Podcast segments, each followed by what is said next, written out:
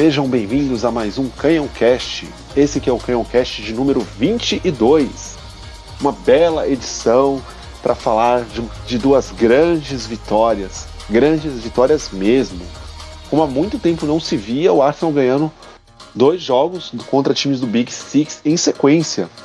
Vitória fora de casa contra o Chelsea, vitória dentro de casa contra o Manchester United. E para falar dessas duas belas vitórias, estão aqui comigo o Pedro Augusto. Diga olá, Pedro. Olá, rapaziada. Ótima semana. Futebol incrível. e o nosso querido Jesus. Bem-vindo de volta, Jesus. E aí, boa noite. Boa noite a todos. Obrigado pelo convite. Boa noite, Pedro. Boa noite, Jair. E vamos lá, vamos falar bastante coisa.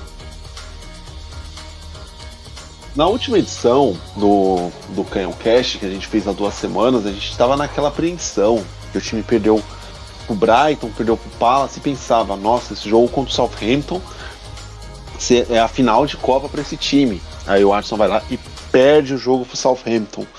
Chega na maior pressão do mundo para jogar contra o Chelsea, porque o Tottenham, apesar de ter perdido o jogo, estava na nossa frente a três pontos. Então perdesse pro Chelsea era basicamente uma pá de cal nas nossas chances de UCL. E aí o time vai lá em Stamford Bridge numa, numa das grandes atuações do time na temporada, vence o time do Tuchel que tinha acabado de fazer aquele jogo épico contra o Real Madrid pela Champions League. E sinceramente me surpreendeu, especialmente pela formação que o, o Arteta levou a campo. É, Pedro, comente o que você achou da escalação que o Arteta optou para esse jogo, com Hold na zaga e o Nene no meio, Enquetear na frente. Cara, para mim foi muito bom, por, até porque a gente vinha comentando, né, é, sobre a, a, utilidade do holding, foi um dos pontos que eu citei, eu acho que se não foi no último, foi no penúltimo, que holding vinha entrando bem, era um bom reserva, e de que a gente havia vinha falado que é, tudo passaria pelo encaixe que o Arteta encontraria é, com o elenco que ele tinha, já que estava tendo o desfalque de Tierney, Partey e Tomiasso, né? E assim, quando eu vi o Holding escalado e aquela formação contra o Chelsea, eu gostei inicialmente e principalmente depois de 4 a 2 né? A gente viu que encaixou ali, é, o time fez um, um ótimo jogo e foi um jogo literalmente para virar a chave, né? Virar a chave e dizer, vamos lá, dá pra gente conseguir esse quarto lugar. Jesus, o que você achou da, da formação que o Arteta optou? Cara, quando, quando saiu a escalação, eu, no primeiro momento já falei que não gostei. Realmente ele mudou muito assim. White de lateral, Tavares, que a gente não confia muito. E a volta do Road, que fazia tempo que não jogava, né? Eu, Nene, também não, não tem uma sequência tão grande assim. E eu estranhei, cara. Eu falei, putz. E, e assim, aí eu depois eu vi o, o a, a, escalação do, do Chelsea. Eles pouparam alguns jogadores assim e tal, né? Mas tava com um time super forte. Eu falei, velho, a gente vai tomar uma desgraça. Porque tem o C. James que tá forte, tem o, o Alonso pelo lado esquerdo ali putz, vai ser complicado. Mas eu acho que o Arsenal fez um grande jogo, viu? É, eu acho que, assim, o jogo começou parelho, com os dois lados tendo chances. Até que o Christensen lembrou aquele Arsenal e Chelsea que o, que o Cahill deu entregada e o Alex saiu na cara e deu uma cavadinha. Foi idêntico o lance. Verdade. Que acho que muito mérito pro Enquetia nesse lance, porque além do gol, obviamente, ele pressionou muito alto. Ele pressionou tanto o Christensen que não, não deu a opção de passe pro, pro zagueiro. Ele teve que se livrar de qualquer jeito da bola. E eu Sim. acho que. Eu não sei se vocês concordam, é o tipo de coisa. Obviamente, o Ayrton ainda não chegou, daqui a pouco ele chega, mas é o tipo de coisa que o Lacazette não ia fazer. Não ia conseguir pressionar daquela forma, não ia conseguir correr como o Enquetear correu. E foi muito frio na finalização, que eu fiquei muito surpreso. Cara, a gente vinha comentando, né, como o Lacazette tem sido nulo, nulo, nulo, nulo no jogo. E assim, a gente comentou e todo mundo concordou no outro podcast. Cara, vamos enquetear. Pelo menos ele corre. Foi o que a gente falou. Pelo menos o cara corre, pressiona. E não somente correu, mas fez dois gols no jogo, né? E assim, o mérito foi dele, ele pressionou o tempo todo ali, principalmente também no segundo, no segundo gol, que ele tava ali em cima, tentou uma, tentou duas vezes.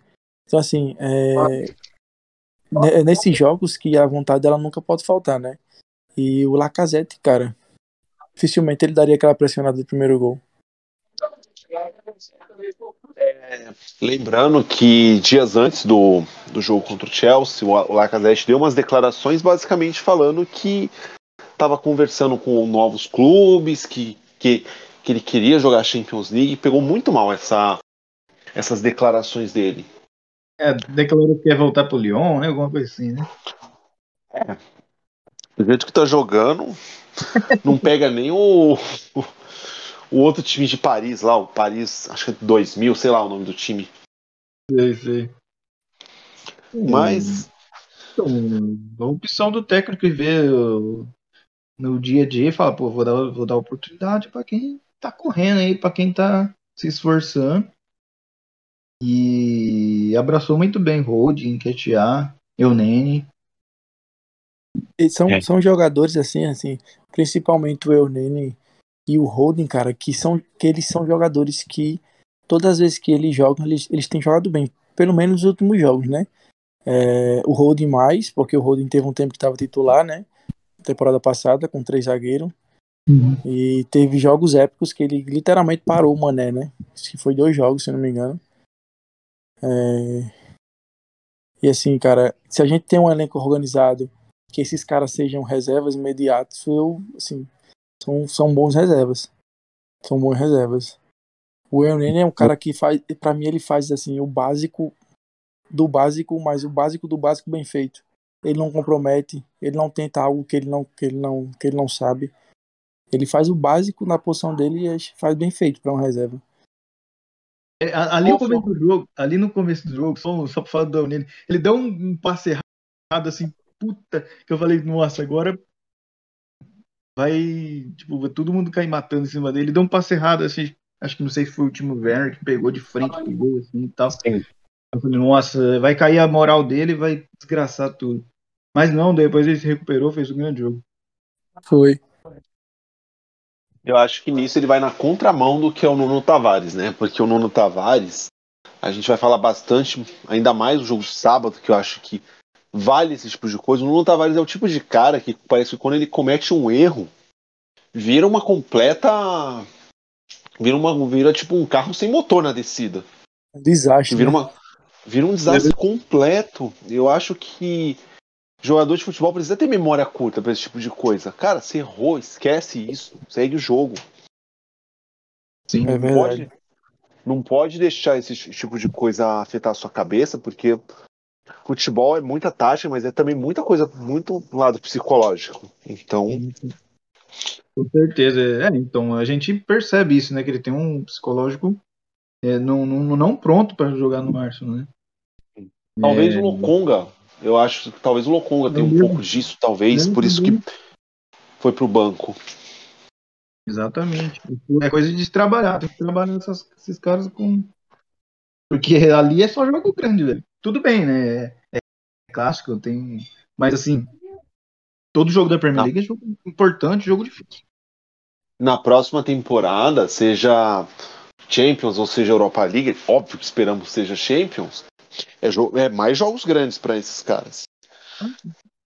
Imagine então... a pressão na, na cabeça, tem que estar tá boa. É, agora sim. sim, tem um, tem um lado ali do Tavares, né? É claro que ele é um desastre, assim. É, é a, o, a questão dele é que ele errou e errou feio em vários jogos e que os gols que o Arsenal tomou estavam diretamente ligados a ele. Assim, isso assim é o que mata, né? Mas eu acho que ele tem margem para crescer, cara. Porque ele, ele é bom atacando. Ele, ele é um cara que ataca, vai para cima. E ele usa com frequência, frequência também a perna direita. É claro que às vezes dá uma pichotada de vez em quando, mas pela idade, eu acho que ele ainda tem teto, né?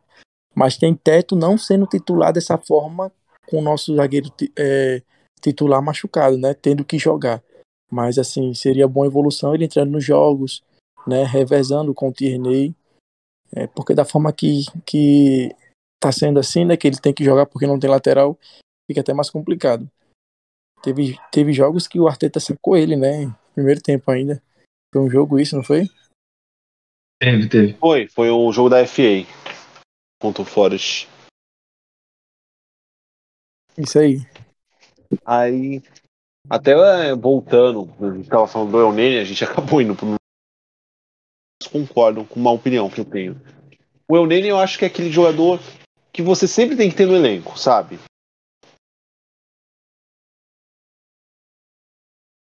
Aquela assim, ele vai lá quebrar um galho, ele nunca reclama que ele é reserva, como nesses quatro anos de arte. Quatro não, ele tem seis anos de arte. Não? Eu acho que uns cinco, pelo menos, ele, ele é reserva do reserva. Ele sabe que ele é reserva e ele nunca. Ele nunca fica incomodado. Você não vê ele na imprensa falando assim, quero sair, não aguento mais ficar no banco. É um cara que é bom para você ter no elenco. E eu acho que ele, até li essa matéria que foi ele, o Holding e o PP no, no dia seguinte após a derrota contra o Southampton foram importantes para para o time recuperar essa moral contra o Chelsea. Então, Sim, isso, isso, isso é bacana. O Arteta falou isso, né? É. É um jogador bom de ter no grupo. Ele não vai, ele não vai, ele não é o Partey, obviamente. Eu acho que poucos jogadores hoje no futebol são como Partey, mas é aquele cara que que faz o arroz com feijão e às vezes você só precisa ter um cara que faz o arroz com feijão para para certos jogos, sabe? É isso, concordo. Só complementar. Então, hum. é, saiu essa. É, que o Arteta falou que eu, Nene, Holding e PP. Eu fiquei surpreso com isso aí, cara. Porque, assim, eu acho que os dois mais tempos no Arsenal deve ser Holding e eu, Nene. Então, eles tomaram frente no grupo e falaram: vamos, galera, vamos trabalhar mesmo, porque. E o PP talvez. Porque... É, o PP talvez por ser a contratação mais cara do clube e tal. Eu gostei da, da atitude deles, de todos eles. Eu, é, eu, eu fiquei acho... surpreso com o nome do PP, né?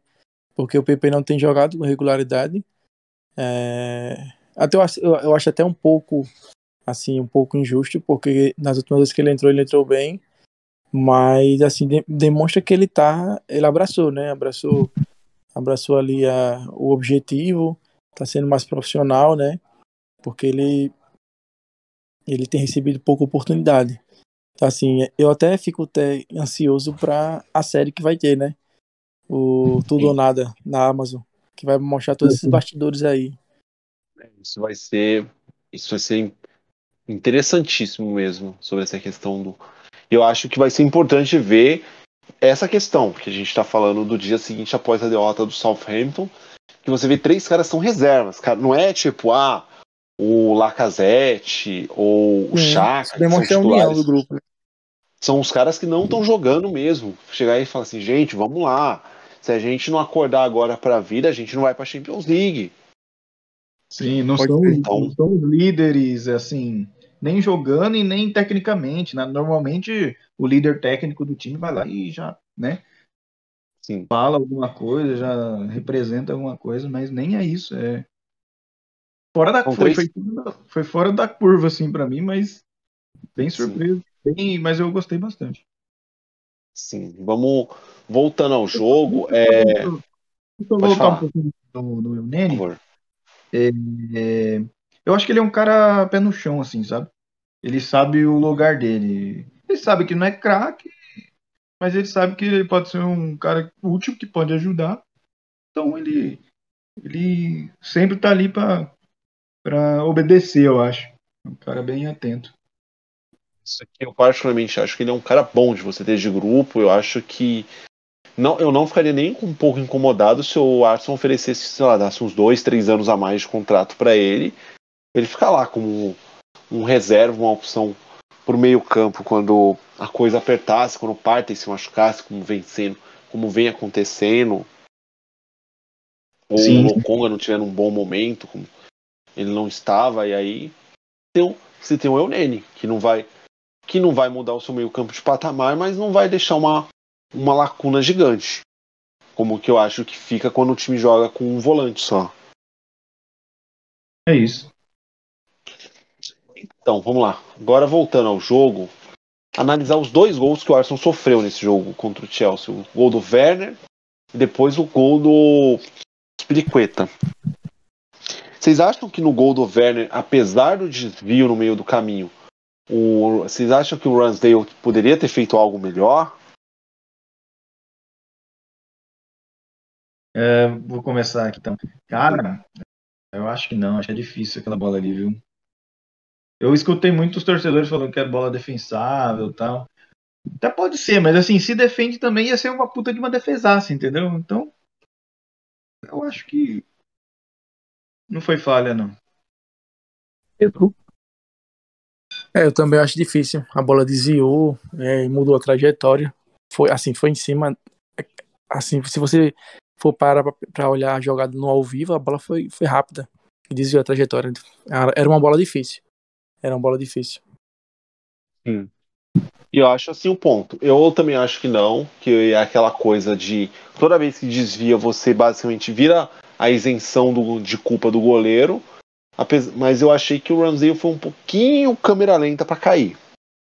Eu não sei se ainda é reflexo da lesão que teve, eu não sei se é uma questão de, pre de preparação mesmo, mas depois disso eu acho que ele foi muito bem. Teve um lance no segundo tempo que ele evitou, que ele cortou na primeira e na segunda o Gabriel literalmente se jogou na bola para não deixar o Chelsea empatar o jogo.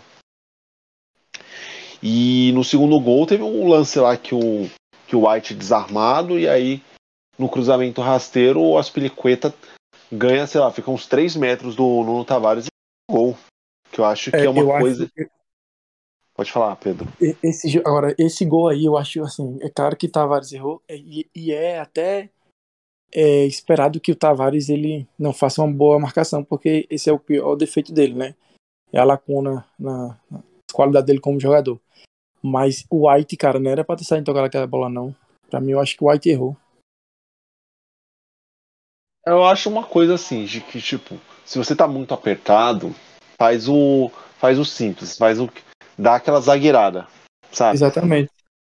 Chuta pro chuta para onde o nariz aponta e se livra da bola, porque especialmente times que gostam de pressionar alto só esperam cair é, ficar nessa situação para roubar a bola. Então, principalmente porque a gente tava vencendo o jogo e que eles estavam pressionando e qualquer assim, chute para fora já ameniza, você já dá uma abafada ali naquela pressão que, ele, que você tá recebendo do, do adversário. É, ele vai tenta jogar, tenta sair jogando, é desarmado, cruzamento, gol dos caras. Cinco minutos depois de um gol que foi uma jogada até semelhante ao que a gente tomou o gol, que o Arsenal tava lá tocando no campo de defesa, o Chelsea pressiona alto, quase rouba a bola, e aí começa com uma caneta do Chaka no, no, no Marcos Alonso, né? Ele passa pelo Lukaku primeiro, depois dá uma caneta no Marcos Alonso e inicia o contra-ataque que termina num um gol sensacional do Smith Rowe. Sim, sim. É, aquela, aquela finalização do, do Smith Rowe ali está de brincadeira. Aquela tacada de sinuca que não, não tem nem. O goleiro nem vê a bola sair, cara. É finalização de, de, de quem sabe mesmo. É, eu até às vezes critico falo que o Smith Rowe em alguns momentos precisa não, é melhorar a finalização. Nada, finaliza mal, dá, dá, dá passe mal às vezes, né? Tomada de decisão. É, Tomada de decisão. É aquela, é aquela, coisa, né, Jesus, que eu gosto muito de falar assim. A gente tem um time de, de moleque. Então esses moleques, de vez em quando, eles vão errar porque eles estão eles estão amadurecendo como jogador. Então, hum. vez ou outra, vão tomar decisão errada. É, é, então... é, nesse quesito que eu acho o Martinelli acima dos outros dois. Sim. É, o Martinelli, apesar de jovem, ele toma melhores decisões que o Smith Rowe e o Saka. Concordo com você. Apesar do número deles, dos dois, ser, melhor, ser melhores do que o dele, né? Porque, assim, de gols é 10, né? 10 cada um, 11 Sim, agora o Saka. E o Martinelli tá com 6, né? Ou é 4? 6 gols. É, seis gols. É meio controverso isso aí, porque, na verdade, o, o Smith Rowe ele decide pra caramba, né? É. é. Ele fez gol contra o Rowe decide e o Saka, e o Saka é o dono do time. Sim, sim. Mas, assim, nessa questão, o Martinelli, ele, ele é acima da média nisso, né? Ele toma melhores decisões. Mas, enfim, eu acho. Aí no, é, no segundo tempo, tem o segundo gol do Ed, que eu acho que tem que dar. Um, é, ao mesmo tempo que a gente critica o Nuno pela, pelo vacilo no segundo gol, tem que dar crédito para ele que ele foi, ele foi perfeito na interceptação. E aí, mais méritos ainda pro Enquetear, que briga com três defensores do Chelsea para fazer o gol. Eu acho que. Eu, particularmente. Todo mundo sabe que eu sou um grande crítico do Enquetear. Até brinco no Twitter falando que ele é o inimigo do gol. Mas eu não esperava que ele jogasse dessa forma. Nem nos jogos de Copa, que ele faz três, quatro gols, você não vê ele jogando dessa forma. E que também, querendo ou não, são adversários mais fracos, não é time que você tira parâmetro. É verdade. Ele, ele entrou assim com, com gols de gás no jogo. Era ter como fosse a oportunidade da vida. Eu não sei. É. Eu acho que é um misto tipo de oportunidade da vida que eu preciso mostrar serviço. Ou pro Arsenal para ver que, se o Arsenal ainda me quer ou se algum time quer, quer contratar ele com o fato dele ter sido chutado pelo Chelsea literalmente porque ele era baixinho. Esse foi a, essa é a desculpa oficial que o Chelsea usou na época para dispensar o Enquetear. Entendi. Ah, eu acho assim, tecnicamente ele não é assim, né? É, mas assim, ele é muito esforçado, né? Sempre foi, né? Mesmo quando a gente critica, você vê que o cara corre pra caramba, briga com o zagueiro. E, e, e um, um, amigo meu que foi profissional, ele sempre me disse isso. Eu falei, zagueiro odeia que o atacante tá sempre na cola dele, não deixa tocar, não deixa. Sabe? É, é chato, é, é, coisa chata, assim, né? atacante que, que fica incomodando o zagueiro. E ele assim. É excelente. É, Isso é que... excelente, Jesus, porque quando um atacante é assim, o zagueiro se irrita, você é, provoca a chance maior do zagueiro se frustrar e é uma hora acabar forçando ele ao erro. Então. É um, negócio, é um negócio psicológico pro cara também, né? Falou, puta, eu, eu, não vou tocar aqui porque esse cara vai estar tá na minha bota. Eu vou dar um chutão aqui para fora, sei lá, vou entregar a bola pros caras mesmo. Aí fica, o cara fica com aquilo na cabeça, né? Por isso o futebol é muito psicológico também. Entendeu? É, é isso mesmo. E, e ele tava toda hora no, no pé dos caras. E assim, é, a gente até. A gente é tentar, tentado dizer ah, que foi sorte, que a bola sobrou, é, reabateu, mas assim, o mérito é total dele. Total é, dele. Tá pressionando ser... toda hora, tá em cima toda hora. É, viu, Pedro? Pode ser sorte, mas assim, é, é, mérito total do cara. O cara que tá lá na bola, o cara que tá brigando, o cara que Sim, tá exatamente. persistindo. O segundo gol ele persistindo persistiu pra caramba. A bola sobrou e deu um bico e abraço. Aí agora eu vou perguntar uma coisa para vocês dois. Vocês acham assim, se o Enquetear continuar jogando bem esses últimos jogos, fazer seus gols e ajudar a gente a chegar no quarto lugar, vocês dariam um novo contrato de um, dois anos para ele? Do tipo, ah, vou te dar mais uns dois, três anos. Você mostra se você, se você for bem, você fica. Se você não for bem, aí a gente, aí a gente te vende. Cara, eu. Ou vocês ele... passariam ele adiante mesmo assim? Eu, no status atual do elenco e na, no número de jogadores que nós temos hoje, eu daria porque. Vamos imaginar um cenário que a gente vai para Champions League. Ele termina a temporada bem, faz mais dois, três gols aí.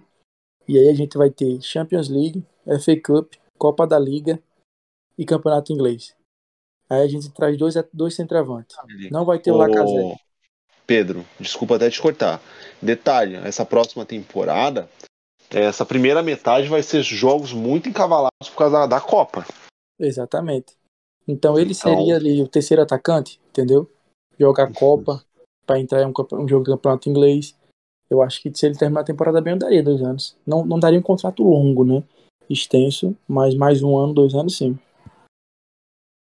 Jesus? É, então, é que uma coisa depende muito de outra, né? Então é difícil dizer, assim, difícil falar. Mas assim, o meu modo de, de ver, assim, se o Arsenal for para a Champions League, eu acho que ele não tem condição de disputar a Champions League, assim, não é no, do nível dele.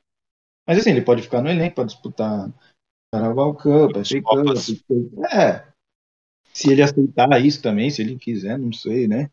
É, Mas com certeza vai chegar atacante no Arsenal. Quer dizer, assim espero, né?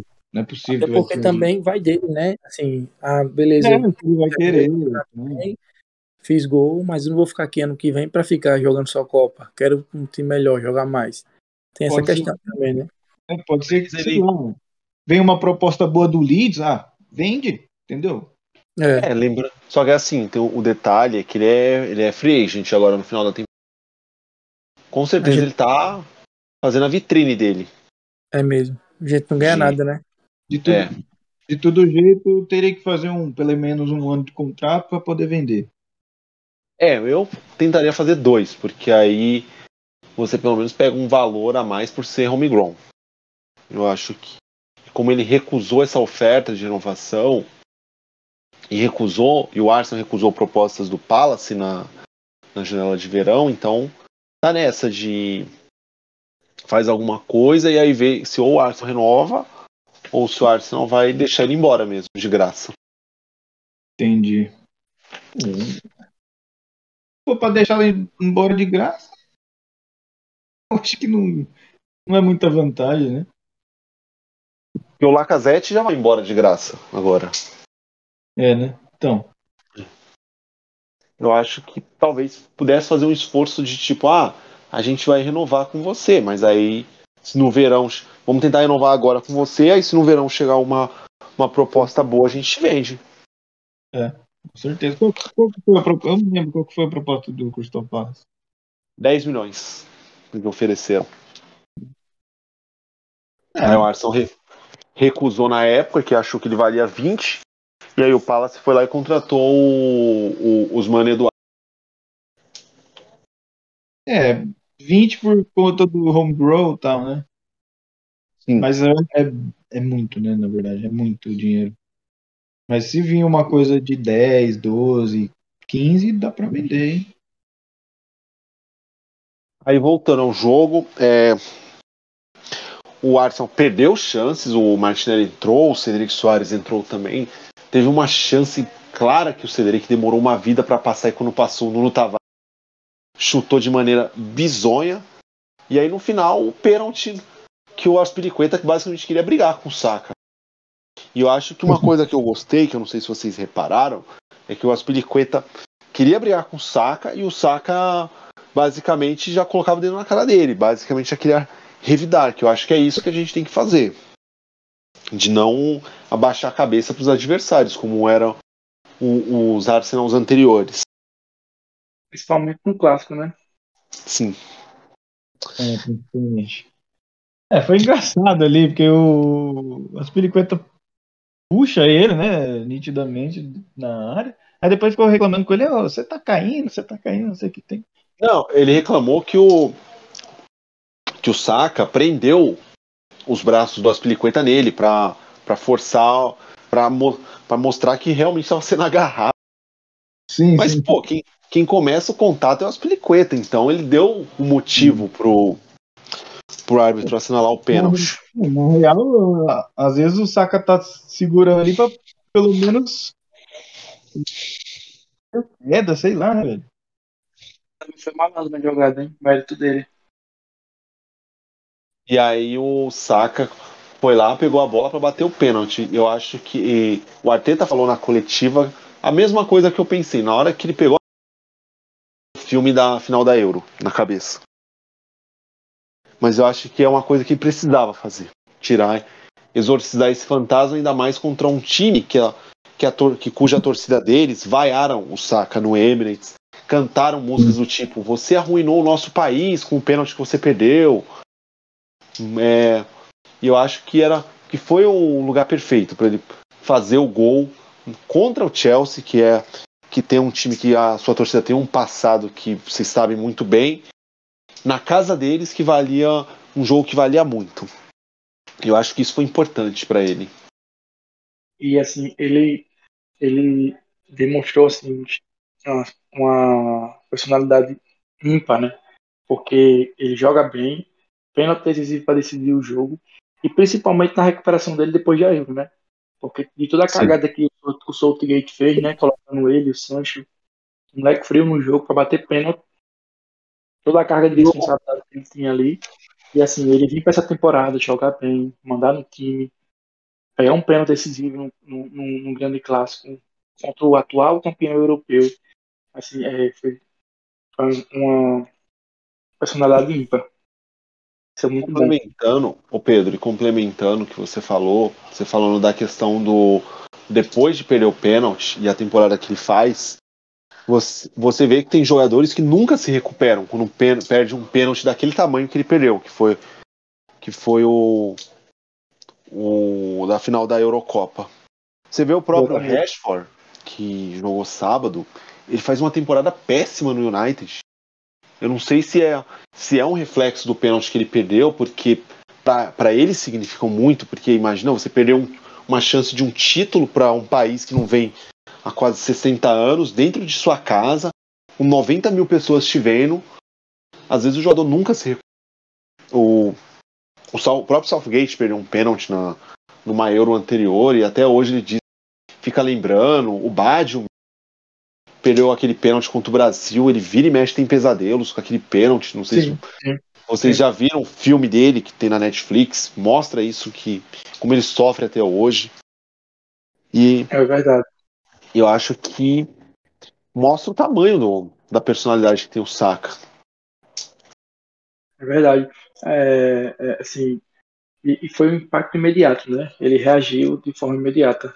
E quem, é, quem quer conhecer a gente, né? Porque ele tem muito a crescer ainda.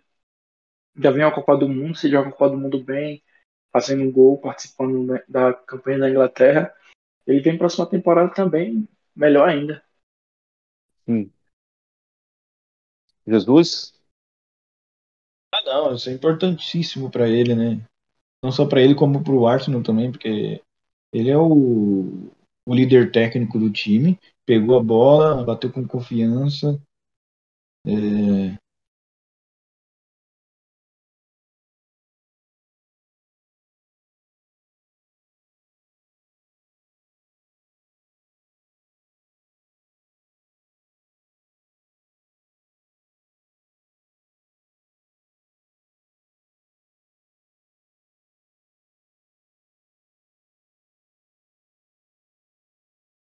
Acho que United, mostra... o Arteta pedia basicamente para o apoio da torcida, para a torcida ser participativa e tudo mais. Eu acho. Tirando os North London Derbys, que a torcida basicamente se comporta de maneira diferente, fazia muito tempo que eu não via aquela energia no Emirates, no jogo de sábado. Eu acho que a torcida foi importante pro jogo, para a vitória no sábado. E aí o jogo começa, em dois minutos, a defesa do United entrega e aí, no rebote de uma grande defesa do DG, fez um gol bem parecido que o um gol que o Alba fez, que eu acho que foi o último gol do Alba pelo Arsenal. Aquele gol de oportunista mesmo. É verdade. É mesmo, lembrou muito o gol do Alba. Eu, eu pensei nisso na hora. É, Jesus. Provável, né? Acompanhou a jogada, tava lá e empurrou pra dentro. Sim. E eu acho assim que foi um. Mas, Pode falar, importantíssimo esse gol, porque começar vencendo já no, já em 3 minutos, 2 minutos. Ixi, é, foi, eu acho que foi o essencial para a vitória. E aí, só que aí ao invés do Arsenal continuar martelando, martelando para fazer mais, o United se animar, criou umas chances. Por pouco não empatou o jogo, que eu acho que eu não sei se foi se era uma estratégia do Arteta de sentar na vantagem, que eu acho que em jogos grandes você tem que continuar martelando, especialmente um time como Manchester United, que você sabe que a qualquer momento podem achar uma sobrevida. Então, então eu acho que a gente correu muitos riscos nesse jogo. Não sei se vocês concordam. Cara, eu, eu, não, eu, eu não vi tanto assim, não. Eu acho que o Arsenal fez 1 a 0 e o United com, com, com a responsabilidade de tentar empatar lá tal. O Arsenal conseguiu o segundo gol. Mas assim, eu não vi tanto que o Arsenal baixou a linha assim, não, e coisa e tal. Acho que mais o United que estava avançando sua linha para poder empatar o jogo. Pedro? Eu acho que a gente correu alguns riscos, mas não correu o grande perigo de perder a partida ou levar o um empate e virada. Né? Eu, acho, eu acho que o maior risco, desculpa aí, Pedro, foi depois, né? Depois do, do 2 a 0 é, que a gente tomou logo um gol em seguida, né? E, e aí sim que eu acho que o jogo ficou mais para eles e só que aí veio o terceiro, né? Aí matou. É, ali para mim o, o, grande, grande risco que teve foi no pênalti, que é, ainda bem que o pênalti né? pegou. É. Porque ali eles início do segundo tempo, pênalti para eles. Se eles empatam o jogo, vem com tudo para tentar a virada, né? Principalmente porque perdeu pro Liverpool por 3 a 0, não, 4 a 0, né? Detalhe, então, assim, perderam perderam pro Liverpool que nem correu nesse dia. Sim. Aí, então assim, o risco, o grande risco para mim foi aquele ali, né? Mas como o Fernando perde, a gente mata o jogo. Foi, foi muito tranquilo. Foi assim, mais, mais tranquilo do que até a vitória contra o Chelsea lá. E depois o United criou umas duas, três chances, uma delas que o Ramsdale saiu errado. E aí logo teve o segundo gol, que depois acabou virando um pênalti, graças ao impedimento do, do Enquetear. Novamente saca, frio na cobrança, 2 a 0 Só que aí, de novo, eu acho que é o segundo jogo seguido que esse time faz um gol. Tem um minuto para para um minuto para aproveitar a vantagem e aí toma o gol do Ronaldo, que eu acho que foi um, um vacilo do, da defesa que assim um jogador do calibre do Ronaldo você não pode dar um, um segundo de de vacilo porque ele aproveita. O Gabriel, né? Gabriel que o Gabriel ali. acabou errando um, por um segundinho o time, o Ronaldo foi livre lá, fez o gol. E aí eles ele voltaram entrou... pro jogo e se animaram. Entrou no meio dos dois zagueiros. Né? É, óbvio que tem muito mérito do Ronaldo, porque é um cara fora de série há muitos anos, sabe todos os atalhos para fazer os gols. Ah, com certeza. Mas faltou ali, né, uma, uma visão, um, um fechamento para não deixar ele entrar. Sim. Entendeu? O passe foi o Matip, não foi? Foi. Não, foi o Sancho. Foi o Sancho, né? Não, foi o Matisse, tá certo. O Sancho começou, aí foi. ele rolou para trás o Matisse cruzou. Se o Matisse vai ficar sem contrato agora, vocês aceitariam ele para compor o elenco no Arsenal? Não, do que eu vi sábado, não. Não, também não. Não sei se vocês viram o que aconteceu no sábado. Eu vi. Eu vi, ele dizendo que tinha três Premier League e a gente tinha zero com os torcedores. Mande pro. Volte pro Chelsea, já que o Chelsea gosta de entulhos. Mas o cara é bom, hein, mano. Particularmente. É. Eu gosto, eu gosto dele, mas eu acho que ele seria. Eu acho que o Matite cinco anos atrás seria melhor, né? Eu acho que o Matite. Hum. Eu acho que o grande problema dele é a idade. É. Ele, ele no auge ali foi, foi assim, absurdo. Porque o cara daquele tamanho, na defesa, passa bem, dá bola longa bem, desarma bem. Acho que foi a Tio Rei que disse que o maior pesadelo dele jogando era o Matic, né? Enfrentando. Sim, particularmente eu gosto de ver ele jogar. Vale lembrar, o, o Pedro, que naquela temporada que, os, que a Rei jogou muito e o City foi campeão, a única derrota deles em casa foi com o Chelsea que o, que o Matite dominou o meio campo. Foi. Bem lembrado, Jair. O cara tem uma memória de elefante, hein? Mas, enfim. Aí no segundo tempo, é, o United vai que tem as chances e aí tem um pênalti que eu vou abrir um parênteses rápido. É o tipo de coisa que alguém tem que trabalhar com o Tavares e falar: meu filho, pelo amor de Deus, nunca abra a mão, nunca abra os braços desse jeito dentro da área. Que pênalti burro. Cara, que pênalti burro do Nuno Tavares. Que quase custou o jogo pra gente. Ah, sem dúvida, né? Se toma um empate ali. Bem difícil. Hum. É, coisa de, de, de infantil mesmo, da maturidade do cara. E a cabeça dele, hein? Depois de fazer um gol, sofreu o pênalti do empate. Fazer o pênalti do empate. Imagina, né? Todo mundo viu, porque na hora que teve o pênalti, eu pensei, não, 2 a 2 é o Ronaldo que vai bater. Inexplicavelmente eles botaram o Bruno Fernandes para bater. Verdade. Ok, antes do isso Ronaldo. Prova que, isso prova só a zorra que o Manchester United é, né? Porque Sim. a gente tem. Eles têm, eles têm o, o Magali como capitão. Aí você tem o Cristiano Ronaldo no time. Quem vai bater o pênalti é o Bruno Fernandes. O jogo, dependendo do pênalti para empatar. Então, assim, é o cara, aquele não é azul. E o Ragnar tá jogando mais no ventilador, né? Toda entrevista ele entrega uma galera. Que detalhe, né? Assim. Que... Pode falar, Jesus. Não, e que bom que foi assim, né? Tá bom. É. Não, e detalhe, né, que tipo, o Bruno Fernandes tinha perdido um pênalti na temporada que ele, bot... ele jogou a bola fora de Old Trafford. E aí depois, no jogo seguinte, acho que foi contra a gente, que aí eles botaram o Ronaldo, o Ronaldo converteu. Ele Realmente... o Bruno Fernandes contra o Aston Villa, né? Foi, que, o, que ele perdeu o pênalti, aí o Emi foi lá e fez uma dança pra comemorar. Aí no, depois começaram a botar o Ronaldo aí o Fernandes.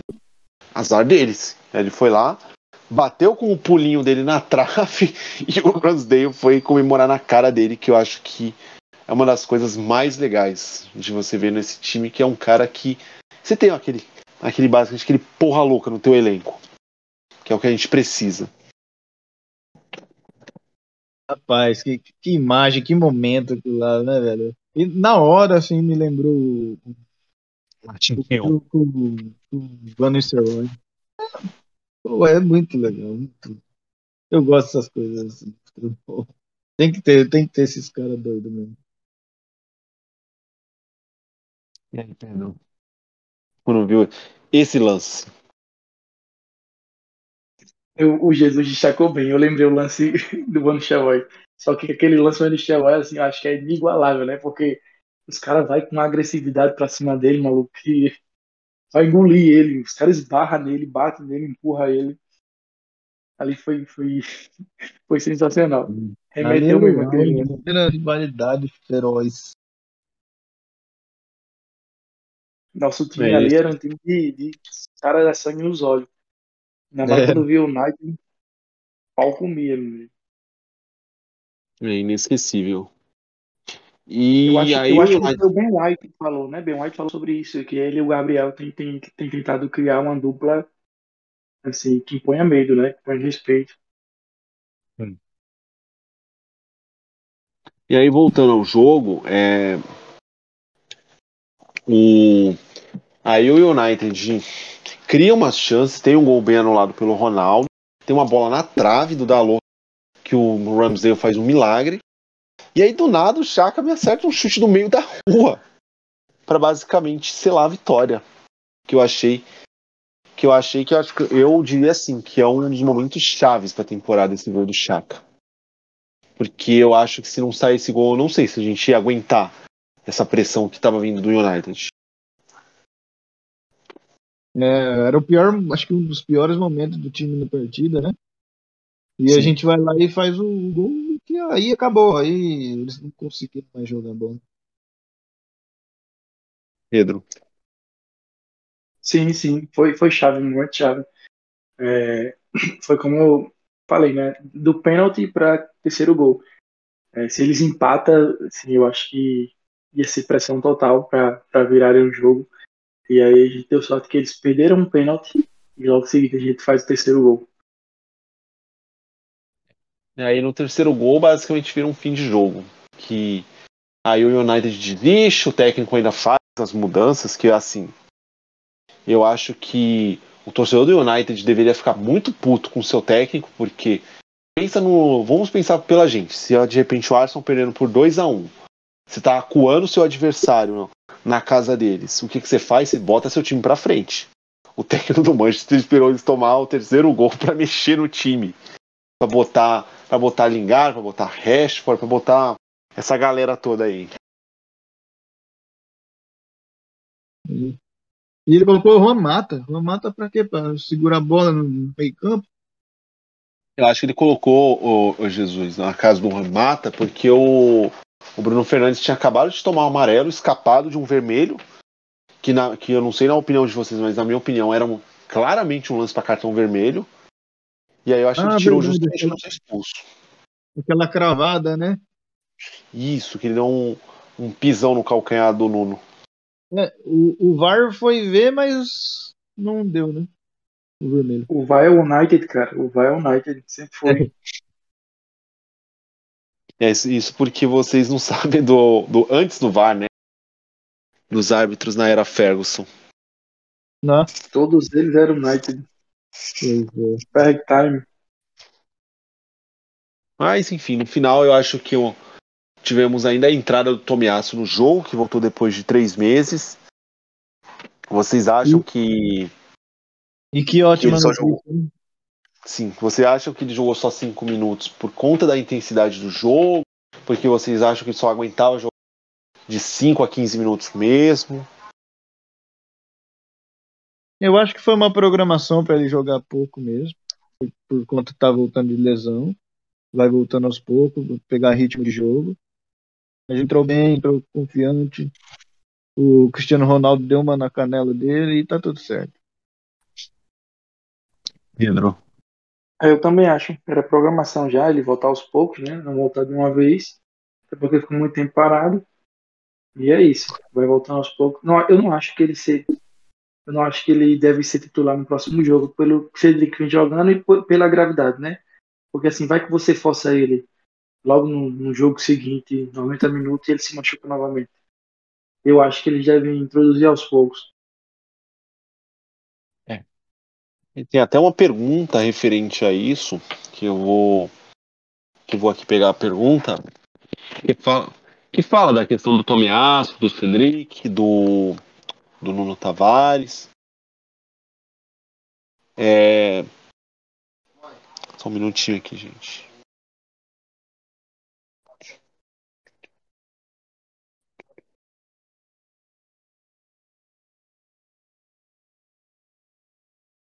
Foi o Matheus, inclusive, que perguntou assim, com a volta do Tomiasso, vocês acham que o Cedric vai pro banco ou ele ou o Cedric vai jogar na esquerda no lugar do Nuno?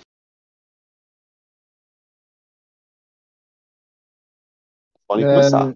Tá, eu vou falar aqui então. Eu acho que ele vai manter o Nuno Tavares. Mas eu eu colocaria o Cedric na esquerda, sim. Pedro. É, eu também acho. Eu também acho que ele vai manter o Nuno Tavares pelo gol contra o United para manter, para manter ele motivado, né? E, mas eu também colocaria o Cedric na esquerda. Eu acho que vai depender do jogo. Eu, eu, eu sinceramente não acho que o Arteta vai arriscar Nuno no North London Derby, por exemplo. Ou ele vai botar é um um hold, ou ele vai botar o Cedric lá, ele vai fazer alguma coisa. Eu não acho que ele vai confiar no Nuno para esse jogo. Sim, sim. Enfim, é isso sobre o jogo do United. Com essa vitória, o Arsenal também praticamente minou as chances de Champions League do United. Lembrando que o United, quando contratou o Cristiano Ronaldo, era cotado como favorito para ganhar a liga, junto com com o City, com o Chelsea, com o Manchester City.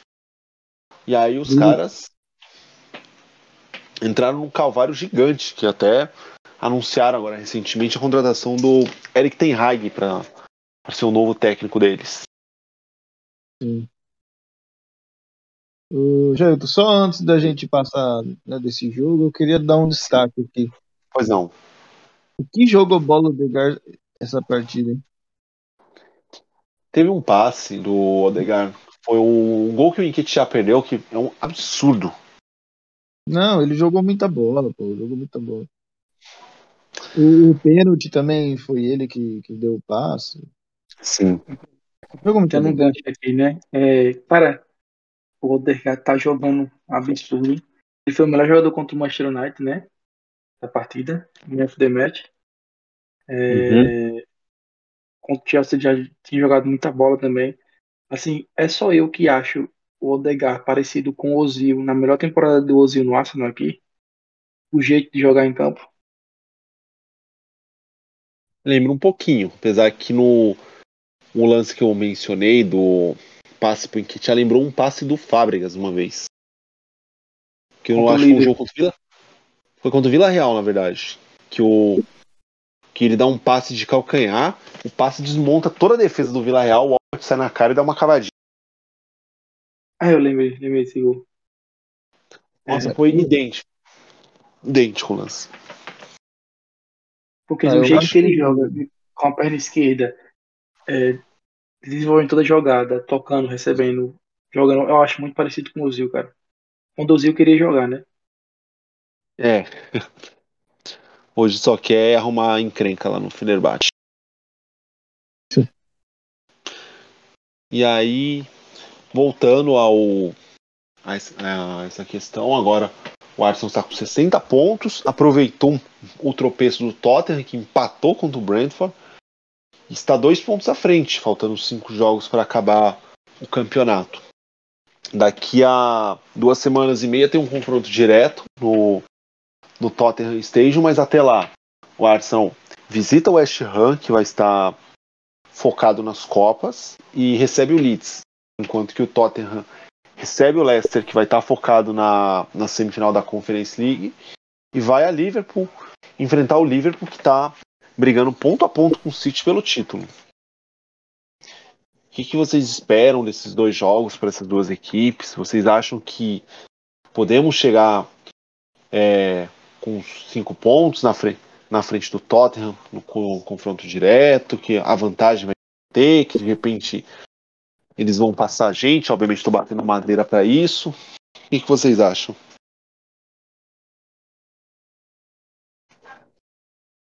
É, eu acho que são jogos difíceis.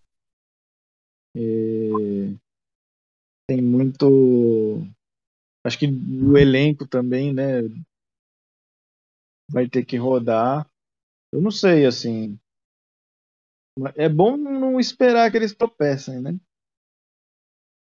É, eu, uma pra coisa gente, assim, é, pra gente assim, não, não, não, vamos esperar com isso, vamos fazer o nosso se fazer o nosso, tá na Champions, né? Essa é a real. Essa é a realidade. Pedro. Aparentemente, a tabela do Tottenham ela parece mais difícil, né? Porque ele pega, enfrenta o Liverpool, ele tem o Leicester e tem, tem o confronto com, conosco, né? Confronto direto. Mas hum. a gente também pega o Leeds, que tá brigando para não cair. O Everton na última rodada brigando para não cair e tem o confronto direto. É, eu acho que se a gente vence esses dois jogos contra o West Ham e o Leeds, a gente vem, dependendo do resultado, a gente chega no jogo contra o Tottenham é, com um empate já encaminhando a, a classificação para a Champions. É. É importante lembrar que que, assim, que se a gente vencer esses dois jogos e o Tottenham de repente não ganha o do Liverpool, que eu acho muito provável de acontecer, podemos chegar para esse jogo contra o Tottenham no modo de só precisar uma vitória simples para garantir a vaga. Então, sim, sim. obviamente, tem que pensar jogo a jogo, mas é uma conta que foi feita recentemente. Então, eu acho que se chegar nesse ponto, o Tottenham vai vir desesperado contra a gente nesse jogo. Que pode facilitar o nosso jogo de contra-ataque. É. E fora que tem a, a, questão do último jogo contra, contra a gente, né? A gente amassou os caras. Jogou muita Só, bola. Só contra-atacando. E, e também tem a questão do contar puto com o Arsenal pela, pela prorrogação do jogo. Exatamente. Pois é. Jesus? Então, eu, eu assisti, acho que os dois últimos jogos do Tottenham e tá assim muito pobre para para criar chances de gol. para finalizar. É... Eu não vejo. Então, como eu disse, não é, não, não é contando com isso, né? Mas eu não vejo o Tottenham ganhando do Leicester, mesmo em casa. Próxima rodada. Eu acho e que o, o Jesus, é. desculpa até te cortar, eu acho que a questão do Tottenham passa muito é, semelhante à nossa questão de que o Leicester vai ter que poupar também. Ah, sim, ah, sim. Achei que você estava tá falando da confiança, porque eu acho que eles não estão num momento bom, né? Isso. É, os dois jogos eles não finalizaram a gol. É, pois é. Hum. Não sei, acho que são dois jogos difíceis, tanto para Tottenham quanto para Arsenal. Mas eu acho que a gente pode vencer e eles empatar, perder, não sei. Bom, tô torcendo por isso, mas vamos ver. Agora que é, essa temporada a gente pode acabar na frente do Tottenham, indo para a Champions League e eles fora, e ficar à frente deles depois de seis anos? É isso aí, seis? Seis anos, desde 2016 que a gente não chega na frente deles. Então, aí assim, vamos falar um pouco do jogo de domingo, né? Jogo meio dia e meia contra o West Ham, com transmissão da ESPN. O que, que, vocês esperam desse jogo, né? Lembrando que no primeiro turno a gente fez uma das grandes partidas. Oi? O Tottenham joga antes? Joga. Joga às 10 contra o Leicester. Interessante. então, o nosso, o, só para contextualizar, nossos dois próximos jogos a gente já vai jogar sabendo o resultado do jogo do Tottenham. Ah, sim, ele vai jogar no sábado, no outro sábado contra o Liverpool, né? Aí domingo o West Ham, que provavelmente vai ter que poupar um ou outro titular, mas é um jogo duro lá no London Stadium. Com certeza, um time organizado, bem treinado. Esse é um jogo difícil. É um time muito chato de ganhar o West Ham. Ah, é. Muito chato. Eu acho que se vencermos esse jogo domingo, nós vamos dar um passo enorme para para a classificação na Champions League. Então a gente tem que entrar na mesma postura, mesma vontade que foi no jogo contra o Chelsea. Eu acho que se a gente Sim. entrar daquela forma, aquela fome de vencer, a gente vai vencer o West Ham. Mas é, vamos passar para o último tema, que é o sobre especulações. Nos últimos dias foi especulado que o Gabriel Jesus pode se tornar o nosso próximo atacante para a próxima temporada. E eu vi uma uma divisão muito grande da torcida, porque alguns gostaram do nome e outros não querem ele nem pintar no clube. O que, que vocês pensam a respeito de Gabriel Jesus? Cara, eu acho que a galera que não quer ver ele nem pintar de ouro, acho que é as que entenderam que só viria o Gabriel Jesus de centroavante. É assim, porque para quem tá querendo um centroavante para comprar que é a posição que o Arsenal está precisando, todos os torcedores esperavam um nome assim grande, né? Um cara que chegue, já faça a custo titular, etc. Não que Jesus não tenha capacidade para isso, porque eu acredito que ele pode dar muito certo no nosso time, virar um gol. Mas todo mundo estava esperando um nome, nome grande, né? E assim, é, o João Castelo Branco, João Castelo Branco até ele ratificou no, no Twitter de que o, não é que o Edu disse que só viria um atacante, mas que Gabriel Jesus está dentre Gabriel Jesus não, que o Arsenal buscaria hum, é, a posição, principalmente é, o ataque, né? Não vem só ele. E Jesus? Ah, eu acho o Gabriel Jesus bom jogador, tá? Bom jogador. Só que é um jogador que, que toma más decisões muitas vezes, né? Seja perdendo gol, seja passando é, errado. Ele é um jogador ainda, acho que tem 24, 25 anos, que ele toma algumas más decisões ainda. Assim como o Sterling, enfim, né? Mas é um cara que, que vai correr atrás zagueiro, vai atrapalhar zagueiro. É, vai ser muito tem muita mais qualidade do que o que o Enquetear, por exemplo, vai fazer a mesma função ali, mas mais qualidade técnica. Eu acho, eu acho uma boa. É, eu acho assim, eu até ia falar, você tem bastante propriedade para falar do Gabriel Jesus, já que você é torcedor do Palmeiras e viu ele começando a sua carreira aqui. Era quase a mesma coisa. Só que ele é, ele é mais tático, né? Ele cobre, vai pela cobre a esquerda, ou sai do centro e vai para a esquerda. Ou... Isso movimenta bastante, mas é, ele perde ainda muitos gols, como perdia do Palmeiras, claro, muito novo. E eu acho que ele faz muitas faltas, né? Chega atrasado para disputar a bola e tal. E mas é um cara totalmente aplicado. Totalmente. Se o zagueiro bobear ali, ele vai tomar bola, vai para dentro. É rápido, né? Muito rápido. Se ficar de mano assim, consegue ter um bom confronto um a um aí. Mas eu acho que é uma boa sim. Agora, se o Arsenal vai trazer ele mais um, ou se é só ele, aí eu já não sei, porque eu vou até destacar aqui, no intervalo do jogo contra o United, né, o, o João Castelo Branco, do João Castelo Branco fez a entrevista com, com o Edu Gaspar, né? E e foi perguntado para ele, daí o Edu falou uma ou duas contratações, fiquei até meio, né? Porra, uma ou duas contratações? Eu não sei se, se ele falou isso para dar uma despistada na imprensa, porque é rumor, né? O Arsenal tem.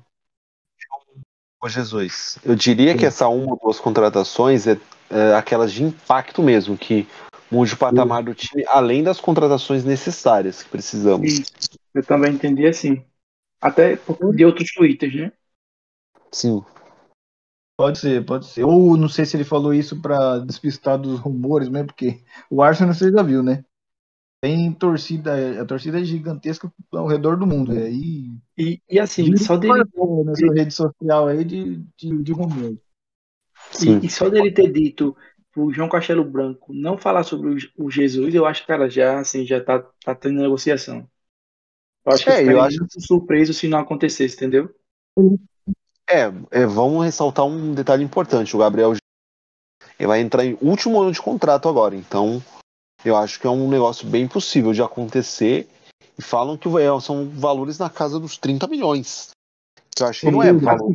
E, e, e, assim, pelo valor, e se vem ele, um exemplo, fazer né, mais um centroavante de nome, de peso, para mim tá tudo bem, cara. A gente aumenta nosso elenco, a gente vai brigar por muita coisa. Mas se vem só ele, aí já é outra questão, entendeu? Eu acho que principalmente a gente se classificando para a Champions League, se a gente se classifica para a Champions League, eu acho que vem ele mais dois. Com certeza. Ou ele mais um, na verdade. Dois atacantes, né? Ele mais vem um. ele mais um e talvez o Arsenal tenta renovar com o Enquetear. É o meu palpite para essa questão. Eu também. Na real, e aí, pode falar, o Jesus. Eu estou falando da entrevista. Na real, a informação que passou na, TV que passou na, na hora foi que o Arsenal pediu para que não falasse do Gabriel Jesus, né? Pelo é, foi. brasileiro, a imprensa brasileira, tu falou, ó, não, não fala do, do, do, Gabriel. Mas assim, eles pedindo um negócio desse, eles deu toda na cara que tem alguma conversa, tem alguma, algum interesse. É. Pelo visto, e assim, eu acho que quando você pede esse tipo de coisa, é porque tem negociações avançadas. É importante lembrar que quem deu essa notícia de cara foi o Jorge Nicola. Rapaz. Que aí o Ornstein assinou a notícia do Nicola e passou a falar também. Aliás, diga-se, o mesmo Ornstein hoje falou que o Arsenal está atrás de um, de um meio campista e o um principal nome é o Tillemans, que também vai entrar em último ano de contrato. É, sim. Um ótimo nome, né? É. Eu acho que esses dois exemplos, do tanto o Gabriel Jesus quanto o Tillemans, são casos que, você, que são oportunidades de mercado que você precisa aproveitar, que você não vai pegar esses caras caros, e eu acho que são caras que dá um certo impacto no seu time, de alguma forma. Porque tem muita gente que vai torcer o nariz pelo Gabriel Jesus, porque olha muito o que ele faz na seleção brasileira, mas esquece que é um jogador extremamente importante no sítio do Guardiola, um cara que pode fazer a função de atacante, pode jogar pelo lado do campo. Então, e outra, o Arteta já conhece ele. Eu ah, acho que... é um cara que entrega gol também, briga, tem tudo isso, mas ele entrega alguns gols. Não é assim. É, e assim, se for olhar para os números dele, para um cara que nunca foi titular, são, são bons números, né, Jesus? Sim, e joga pouco, né? É, você vê. Na duas semanas atrás, eles jogaram contra o Liverpool o, pela Premier League, ele jogou esse dia. Fez gol, né? Fez, fez um gol. É. Então, imagine, imagine, ele no Arsenal jogando 90 minutos, quase todos os jogos e tal. Ele vai, vai, vai pregar em uns. Vai fazer uns 15 gols fácil por temporada ou mais. Tendo o Martinelli, eu acho que. Eu acho que se ele fosse pro Arsenal, o próximo técnico da seleção brasileira ia esfregar as mãos, porque ver ele e o Martinelli jogando juntos lá na frente, com o Saka fazendo aquele trio de ataque, Seria um trio que basicamente ia ser o tempo todo ia infernizar os zagueiros. E o zagueiro nunca mais ia ter paz para jogar contra a gente. Muito rápido, né? Sim. Você, Mas... falou, você falou 30... Pode falar. Jesus? 30 milhões, você falou? Isso. É 30 milhões de, de. Acho que era de euros, não era nem de libras. Que eu acho que é um valor um valor pagável. Vale isso. Oferece com tempo de contrato e fecha. E é novo ainda, moleque é novo. É. é, ele tem 23 anos, ele tem a idade média do que o nosso elenco tem, então. Hum. Contrata. É aquilo, se dá. Se dá uns 4 anos. Pode falar. O Tillerman sairia, sairia por quanto? Eu vou. Vou dar uma lida sobre essa do Tillemans, mas eu, o Ornstein não tinha especificado valores, só tinha falado nele e o Rubem Neves. Acho que o Rubem hum. Neves é aquele cara que, se fosse sair, seria caro. É. Porque não tem um ano de contrato só, né?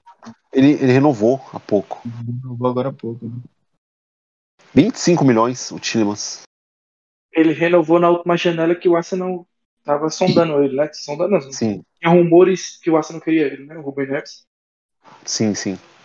Ó, o detalhe era 25 milhões que o, aparentemente o Tillemans. Pagável também. Muito pagável. Você, você, contrata,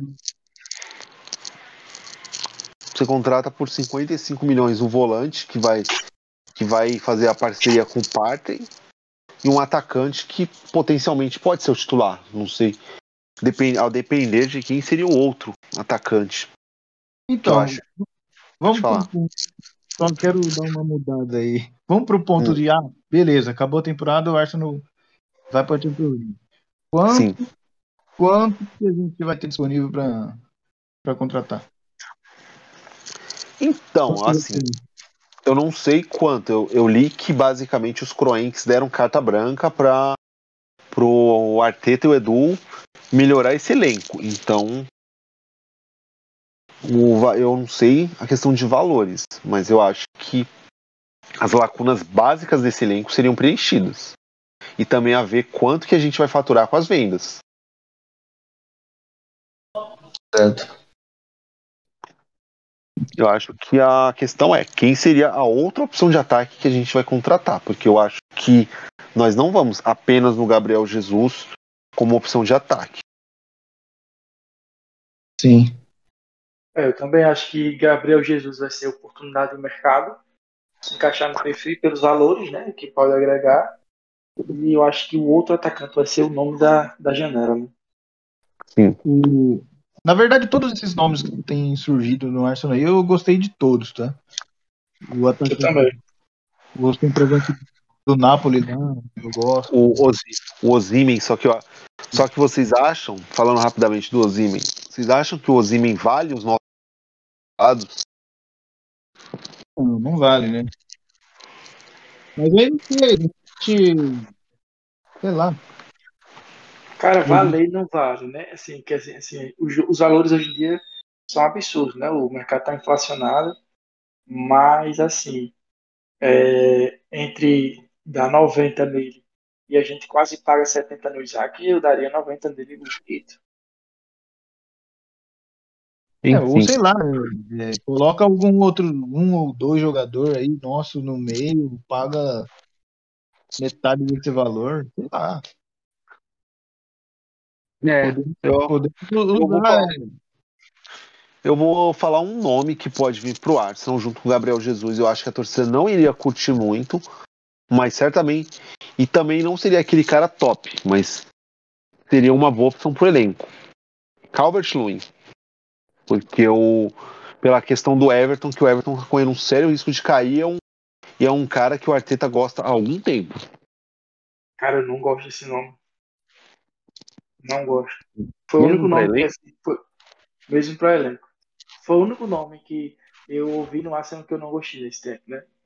Porque assim, cara, se você vai trazer dos atacantes e você tem uma oportunidade de mercado como Gabriel Jesus, traz o Gabriel Jesus, esquece o Calvert e vamos num nome grande.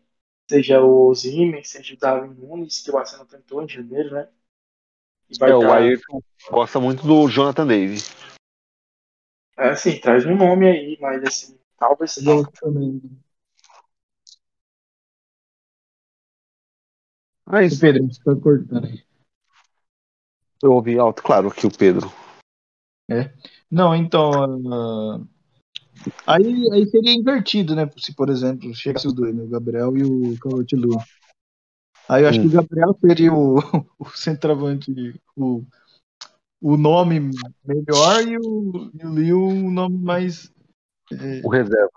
É, seria tipo isso. Eu, eu vou ser muito. Eu acho que.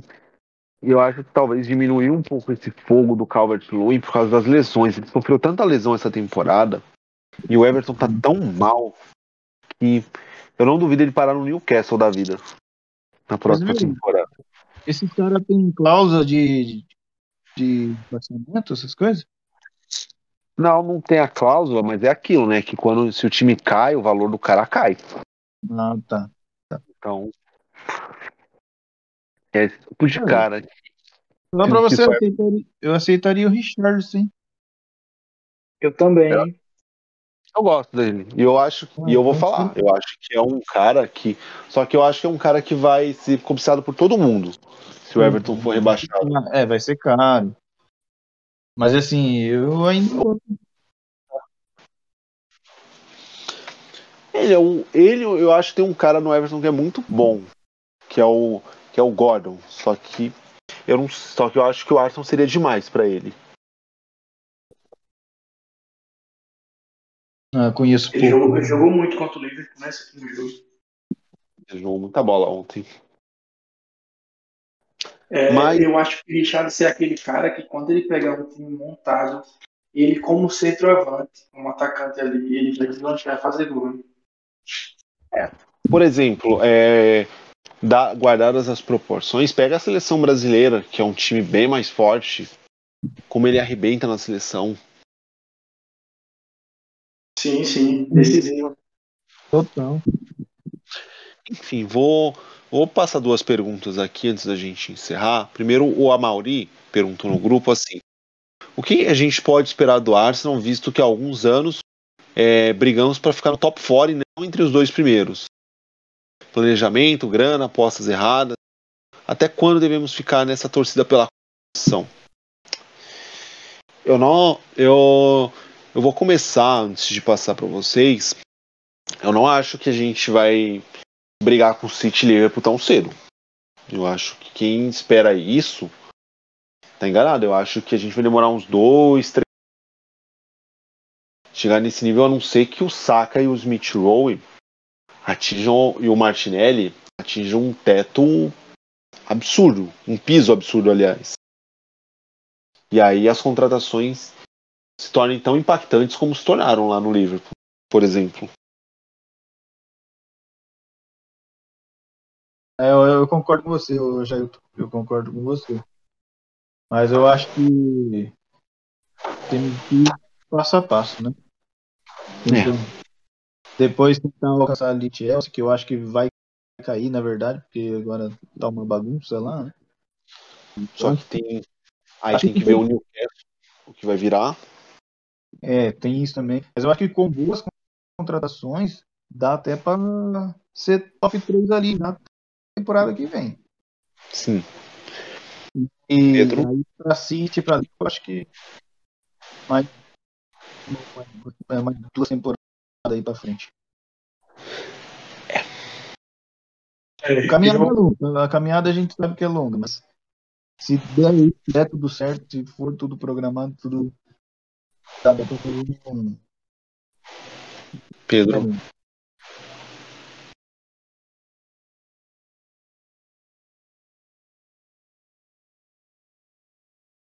Pedro? Ele tá ausente. ah. Estão me ouvindo? Agora sim. É, vamos lá. Eu acho que a gente está no caminho certo, né? Estamos fazendo o que é certo. E a volta à Champions League é um passo importante para essa evolução, né? Também concordo que a gente não vai brigar ano que vem já. Mas eu acho que dependendo do impacto das contratações e os nomes que vierem, eu acho que a gente se torna uma terceira força, né, ali. A gente começa a incomodar mais o Liverpool, o City, a gente começa a brigar mais pelos trof troféus, né? E assim, se continuar como estamos, eu acho que dois, dois anos aí, a gente, dois, três anos, a gente tá disputando o título da Premier League. E pode acontecer também de que, assim, assim, futebol a gente nunca, nunca sabe, né? Mas é, o Chelsea de Tuchel, apesar de ter um bom elenco, mas foi de, um, de uma temporada para outra, né? Ninguém esperava o Chelsea chegando sendo campeão da Champions League antes da chegada dele, né? E assim, o trabalho do Arteta tem sido muito bom. Ah, mas é. assim, o Chelsea sempre investiu, sempre teve dinheiro ali e tal, né? Aí achou um, um cara certo pro trabalho. Né? É, é aquilo, né? Que às vezes, assim, quando você tem um time de dinheiro infinito, tem boas peças, às vezes você precisa de um, um técnico bom para dar aquele empurrãozinho. Eu acho que era o que o Chelsea precisava. Claramente o Lampard não tinha condições. Teve ex-membro de grupo, que agora tá com raivinha, que pediu o Lampard no Arsenal quando a gente levou cinco do City. Que isso, velho? Quem foi esse cara? O mesmo que que não aguentou a brincadeira durante a semana, mas enfim. Lampard, Lampard é demais, cara. É a gente pra fazer três gols e tomar cinco, né? Exatamente. Mas assim, eu acho que um outro ponto que eu não mencionei sobre a questão do time evoluir, eu acho que vai passar muito pela evolução dos meninos, Saka, Smith Rowe e Martinelli, e do Arteta também como técnico. Que eu acho que se ele continuar nesse caminho, eu acho que é uma questão de tempo pra gente é, correr, entrar numa corrida por títulos. É, exatamente. É bem isso também, né? Que a gente às vezes esquece, né? Mas é um técnico ainda em, em aprendizado, né, na verdade. É sim, muito sim. novo. E eu acho uma coisa que. Acho que hoje dá pra eu dizer, que eu acho que certamente vamos brigar até o final por Champions League, Jesus, que eu sempre falava para você no grupo e você debatia como uma pré-temporada é importante para um time de futebol. O Wenger sempre falava esse tipo de coisa. Sim, sim. Ah, mas assim, cara, no meu modo de ver, eu não acho que é, é fundamental. Claro que é importante, mas eu não vejo como fundamental, entendeu? É, eu acho que. Claro, né? se você tivesse um elenco completo, coisa e tal, ajudava, né? Eu acho que no nosso caso, nosso caso que é um elenco mais curto, esse tipo de coisa, que não é o elenco do City, do, do Liverpool, faz uma diferença maior. É. ter um preparo físico melhor. Porque o Chelsea, o Chelsea, o Chelsea na temporada que não pôde contratar, ele conseguiu ser o, o top 4, né? Sim.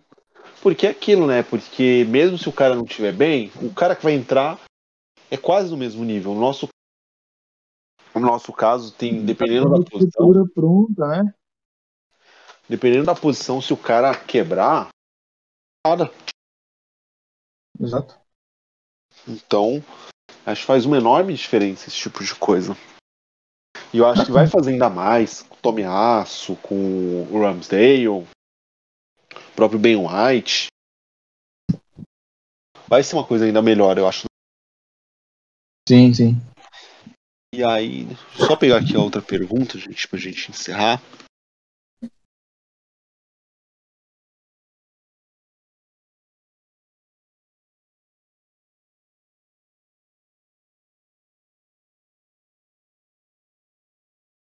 Pergunta do Diego, que é assim, ah, sabemos que o trabalho do Edu Gaspar é questionável por parte da torcida e com a possibilidade de uma vaga puta da Champions na próxima temporada. É arriscado uma troca de comando a essa altura? Haverá um tempo hábil para um novo, novo nome trabalhar e reformar o sucateado departamento de futebol? Kroenk daria respaldo ao novo nome e quem poderia ser esse nome? Eu começo dizendo que não. Agora eu não trocaria assim não é mais uma temporada que o time vai ficar em oitavo, que tem zero perspectiva. Eu acho que a janela de verão, eu acho que se fosse uma janela que nem a de inverno, que ele fracassou na, na, contra, na possibilidade de trazer uma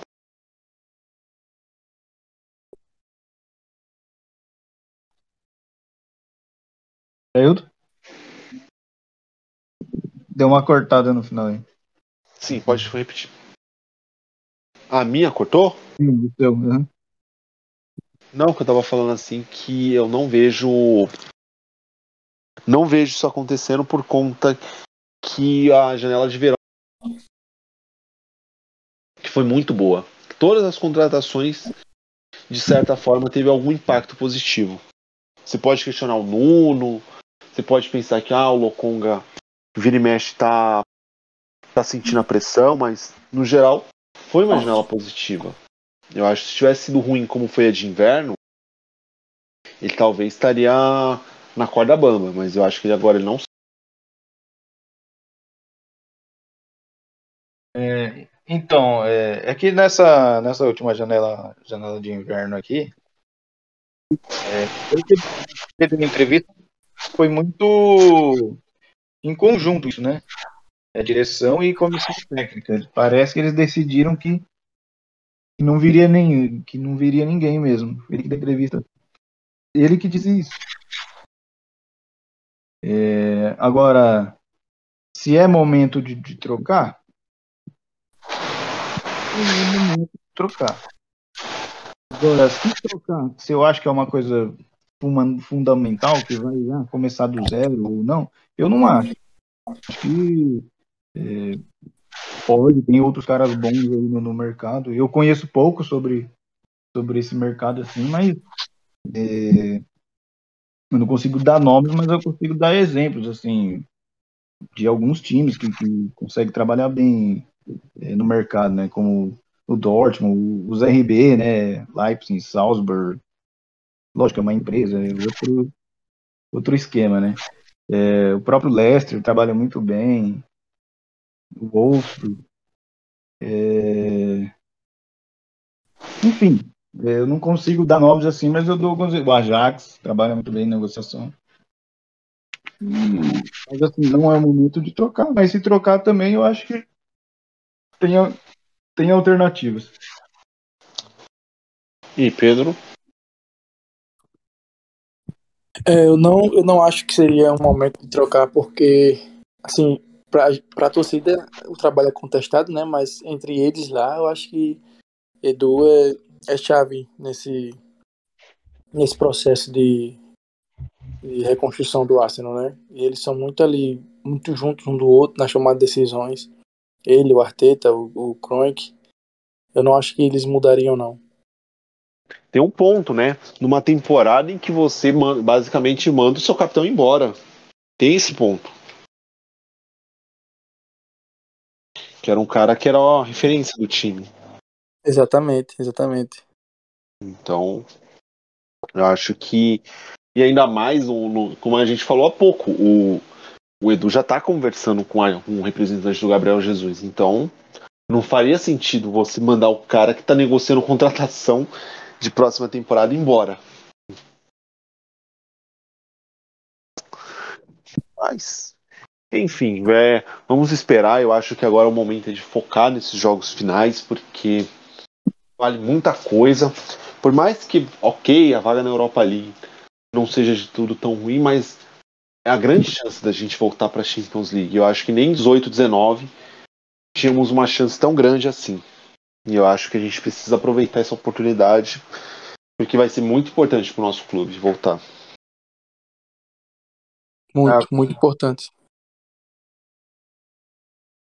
Mas é isso, algo a mais para destacar, senhores? É, eu não sei se você tem de cabeça aí, eu já hum. só que você faça os, os jogos. Jogos do nossos ou do, do Tottenham? Os nossos, os nossos nossos. É, domingo, meio-dia e meia, West Ham. Aí no outro domingo, no Dia das Mães, 10 da manhã contra o Leeds. Dia 12, numa quinta, é, 15h45 contra o Tottenham.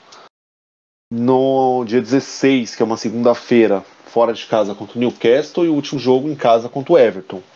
Domingo, dia 22, meio-dia. E a do Tottenham é Leicester, domingo, 10 horas. Depois Liverpool no outro sábado, dia 7, 15h45. O North London Derby. Depois eles enfrentam Burnley em casa num sábado, acho que é 11 horas. E o último jogo é Norwich fora de casa. Tá. É, tô tentando fazer um cabeça aqui. Será que 10 pontos daria? Nós estamos com 60, vai para 70. Acho que é. Eu acho, eu acho assim, Jesus. Eu acho que 10 pontos, o que a gente não pode perder pro Tottenham. Pelo menos empatar esse jogo contra eles. Crucial. É, sem dúvida. 10 pontos ganhando do Tottenham, eu acho que dá. É. Eu diria que você faz 10 pontos, você empata com o Tottenham, você ganha esses dois próximos, sei lá, você perde pro Newcastle e ganha o último, tá dentro. Porque eu não vejo o Tottenham ganhando do Liverpool em Anfield. Sim. Concordo. E eu acho que, eu acho que os outros três jogos eles ganham. Que é contra Burley, contra Norwich, contra o Leicester. É. Mas é isso, tá? Então vamos ver o que vai acontecer nesse jogo. Relembrando domingo, meio-dia e meia, com transmissão da ESPN. Jogo no London Stadium, onde o Arsenal já venceu duas. É, nas, acho que o Arsenal jogou cinco vezes lá no London Stadium, ganhou duas. Uhum. E vai tentar a vitória que nos deixaria cada vez mais próximo da, da volta à Champions League. É isso, Jesus, Pedro, considerações finais.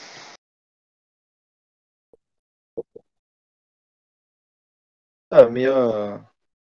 Vou aqui é, destacar novamente o Odegaard pelo jogo de, de sábado contra o United. Acho que ele fez um grande jogo. Bom, além de correr muito, que já é normal dele, ele com a bola no pé buscou os espaços, fez uma excelente partida. É o que a gente espera do meio, assim, né? E acho que é isso. Vou destacar ele novamente. Pedro. É, é isso. É, é vencer o West Ham. Vencer o West Ham e o West Ham Elite e garantir a vaga. É. é muito importante. E que semana, hein? Que semana maravilhosa. Que virada. Espero que na próximo podcast a gente chegue aqui falando sobre a vitória No... E, tro... e, um tropecinho do Tottenham, né? Exatamente. Aquele tropecinho gostoso deles fazem. Certo. Eu vou fazer um destaque final diferente, né? Falar é, do jogo de sábado, que teve as presenças do Henri e do Bergkamp no Emirates, que eu acho que é uma coisa muito inspiradora para esse time jovem ver os dois maiores jogadores da história desse clube no estágio. Também estava o Lehmann, estava o Gilberto Silva, o Edu Gaspar, obviamente, mas é Não, muito importante. Foi, parece que foi combinado, foi um monte lá no sábado, né? Sim. Eu acho eu claramente. Eu acho claramente fizeram. Devem ter combinado, ó, oh, jogo contra o Manchester United, vai estar tá o, o Bergkamp e o Henry, vamos lá também. E foi legal ver esse tipo de coisa. Os caras são tão grandes assim que o João Castelo Branco, que é a SP, que é a SP né, começou o segundo tempo dando entrevista com o Gilberto Silva e o jogo rolando. É. Vamos torcer para que logo, logo o Gilberto Silva faça de novo os eventos aqui no Brasil para a gente comparecer, né, Jesus? Ô, oh, puta, cara, muito gente boa, muito meu. Cara que, assim, eu falo com toda a propriedade do mundo, um cara super gente boa, super educado. Com atendeu certeza. super bem a gente no, nas ocasiões que fomos lá no, no evento do, da marca de vinhos lá que patrocinou a Arsenal. Então, vamos Conta torcer para isso. Conta umas histórias de futebol, de é Sim. Grande, grande ídolo desse clube, que aliás, falando em Gilberto Silva e Invisibles, hoje completa 18 anos do, da confirmação do título da, da Premier League no, em White Hart Lane, né? Com aquela, aquele jogo famoso contra o Tottenham, que eu acho que a minha história favorita é a do Henrique, ele conta que que o que eles não iam comemorar por uma questão de segurança, só que aí quando o Tottenham empatou, o lateral deles lá ficou comemorando, ficou tirando onda. Aí o Henry falou assim: Ah, é? Vocês vão comemorar aqui? Então olha aqui que a gente vai comemorar o título agora. Sensacional. Sensacional essas histórias. É. é concluindo aí, é, essa, concluindo, não podia deixar de lembrar que o Arsenal tem títulos memoráveis na casa dos adversários, né? Nós temos título Sim. em Enfield, título no, no Tottenham e título em Old Trafford. É. Em Old Trafford em 2002, em Anfield de 89, que diga-se, antes do jogo, daquele jogo de 89, a torcida do Liverpool estava cantando que iam ganhar a liga, e uhum. obviamente não ganharam. e o último troféu, que a última vez que um time comemorou um título em White Hart Lane foi o Arsenal, em 2004. Sim porque depois daquilo, o, Arsenal, o Tottenham só ganhou a Copa da Liga em 2008 e foi o Wembley, não foi no, no seu antigo estádio. É, é isso. É, eles, eles encerraram os está, o estádio lá com o, carinho, com o carimbo do Arsenal. Exatamente. Tipo, encerraram uma era gloriosa deles em 71, vendo o Arsenal sendo campeão lá. E o último troféu lá foi do Arsenal, que o Arsenal comemorou lá. Então. É, esse é o nosso rival. Eu acho assim, são 18 anos. Eu acho que vai demorar ainda mais uns dois, três pra gente falar, ó, oh, esse ano podemos ganhar a liga. Mas acho que a gente tá no caminho certo para não demorar mais tanto tempo para voltar ao topo do, do país, sinceramente. Mas viu, Jailton, não sei quanto tempo vai demorar, mas quando a gente ganhar, a gente vai ganhar lá dentro do, do novo deles lá e pronto. Já imaginou ganhar no Tottenham Stadium esse título? Com certeza vai ser lá, velho, com certeza. Que sonho. É. Muito obrigado, aliás, à Premier League por sempre colocar os jogos contra o Tottenham no segundo turno na casa deles. Sempre são é. generosos a esse ponto. Eu acho que já seria maravilhoso, assim. Óbvio que a gente tem que jogar jogo, que tem que pensar no próximo, mas já imaginou que legal que seria voltar para a Champions League e retomar o St. Tottenham's Day contra o Tottenham no novo estádio deles? E de quebra ganhar o primeiro jogo, que o Arsenal ainda não ganhou no novo estádio do Tottenham. Não, não ganhou ainda. Temos história para fazer então. É, tem. Mas enfim, vamos. Por agora é só focar mesmo no West Ham. ganhar do time do Moyes, do Fabianski, desses caras aí, que agora é o momento de focar neles, tá? É isso aí. Então, semana que vem estaremos de volta para falar desse jogo, para focar no Leeds. E é isso. Ótima noite, ótima semana a todos. Valeu. Valeu, rapaziada. Ótima semana a todos.